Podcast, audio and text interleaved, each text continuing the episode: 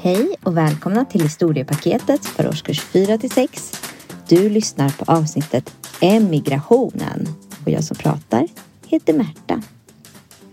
I det här avsnittet kommer jag utgå från det centrala innehållet orsaker till och konsekvenser av emigrationen från Sverige.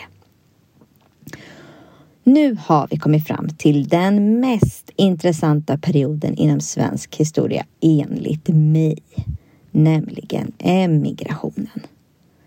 Många har en viss uppfattning kring, hur, kring det här att man tog sitt pick och pack och helt enkelt reste till Amerika i hopp om ett bättre liv. Och vi ska nu djupdyka i detta och det ni framförallt ska tänka på och komma ihåg ur det här avsnittet är varför folk emigrerade samt vilka konsekvenser det hela fick. Dock kommer jag att prata en hel del om själva emigrationen då det både är intressant och allmänbildande. Så varför började människor emigrera från Sverige? Jo, den absolut största anledningen till emigrationen var den rådande överbefolkningen. Den här överbefolkningen gjorde att det inte fanns tillräckligt med jord för alla som var bönder att leva av och i städerna fanns inte tillräckligt med arbete. Sverige var helt enkelt fattigt och det var ett hårt liv för väldigt många. Då kom det sig att man fick höra att i Amerika minsann, där fanns det jord. Människor i fattiga och hungriga Sverige blev lovande gratis mark att både leva på och odla av. Och det här var ett erbjudande som många helt enkelt inte kunde stå emot. Och man bestämde sig då sonika att emigrera. Det man gjorde var att packa det man kunde och fick. Ni har säkert hört talas om den klassiska Amerikakofferten. Den antingen köpte eller byggde man och så fyllde man den med olika saker som man behövde. Man tog sin familj, köpte biljetter och började färden över Atlanten.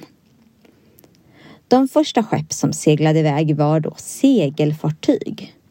Man reste i grupp, ofta familj, och de här resorna med segelfartyget kunde ta upp till tre månader innan man då förhoppningsvis landsteg i Amerika. Och varför sa jag ju precis förhoppningsvis? Ja, det var ju nämligen så att saker hände under de här resorna. Nästan alla drabbades av allvarlig sjösjuka. Hygienen ombord var dålig och sjukdomar spreds lätt. Vanliga sjukdomar var kolera och tyfus. Ombord fanns det dessutom begränsat med friskt vatten och färsk mat. Och många dog i sjukdomarna. Och då och då gick dessutom skeppen under och då dog ju besättningen i drunkning.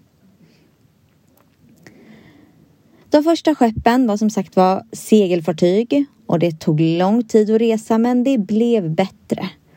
På 1700-talet tog resan omkring sex veckor och sen kring 1860 60, så började man resa med ångfartyg.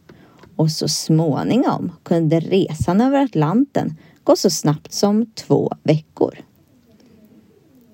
Men vad ägnade sig människorna åt under all denna oändliga tid på båten? Jo, man spelade spel, instrument, lekte lekar och försökte roa sig så gott man kunde mellan sjösjuka och sjukdomar och oro, hemlängtan och allt annat. Vi pratade ju lite förut om den här amerikanska kofferten där man packade ner det man ville ha med sig för flytten. Man fick ju inte ha med sig hur mycket som helst men något som verkligen var till nytta var en servis att äta med. Skeppet stod för en del mat, frukost som kunde vara i form av kaffe eller te och något kex. Så var det middagen, som ju på den tiden var lunchen, i form av soppa eller fisk eller kött och kanske en potatis. Och så kvällsmat som kunde bestå av bröd och te eller havregrynsgröt.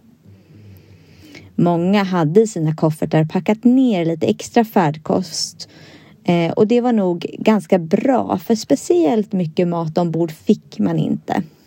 Och kvaliteten var dessutom sisådär. Men så småningom kom ju många skepp fram och då kom man först till Ellis Island utanför New York. Här inspekterades man och checkades av för eventuella sjukdomar. Och hade man otur och var sjuk, eller svag för den delen, så kunde man bli hemskickad igen. Och var det så att man var över 12 år så blev man hemskickad själv. Men barn som var yngre än 12 behövde åtminstone få med sig en av föräldrarna på återresan.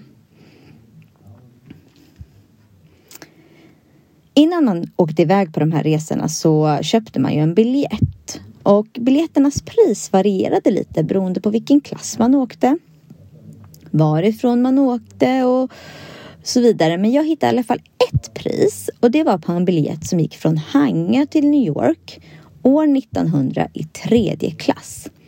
Och den här biljetten kostade, om man då räknar det till dagens pengavärde, omkring 8500 kronor.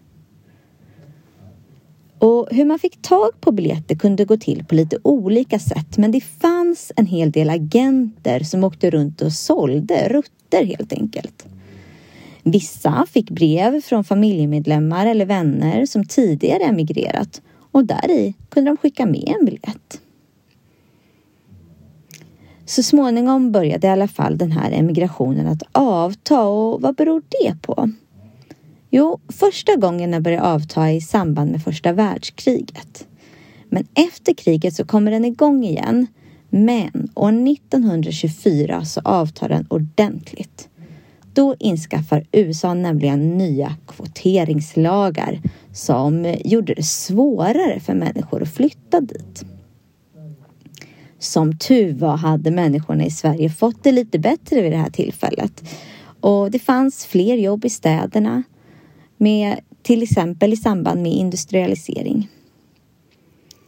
Under den här emigrationsperioden som framför allt var mellan 1835 och 1930, så omkring 100 år, så emigrerade så mycket som 1,3 miljoner människor från Sverige.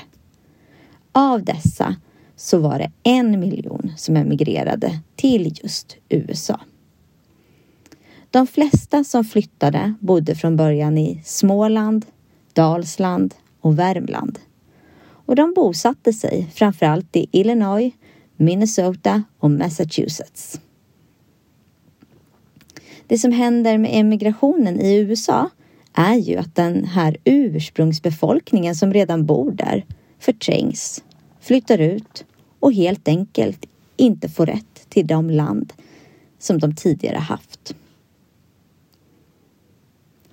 Konsekvenserna för den här enorma emigrationen blev att det föddes många färre barn i Sverige. Sverige lyckas dessutom förbättra kommunikationen mycket med järnväg och båttrafik som också ledde till bättre varuutbyte. Det hela leder till ett bättre välstånd i och med att vi får fler jobb. Men så påverkar ju den här emigrationen även USA och en del människor som bor där. Och idag upplever sig omkring 4 miljoner amerikaner som svenskättlingar. Du har lyssnat på vårt poddpaket om historia för årskurs 4 till 6. Poddpaketet är framtaget och producerat av vikarielärare. Du hittar massvis av arbetsmaterial och lärarhandledningar till alla våra poddar på vår hemsida www.vikarielärare.se Logga in med lösenordet vikarielärare med litet v. Själva podden kan du hitta på vår hemsida eller på Spotify eller i podcasterappen på din telefon. Hej då!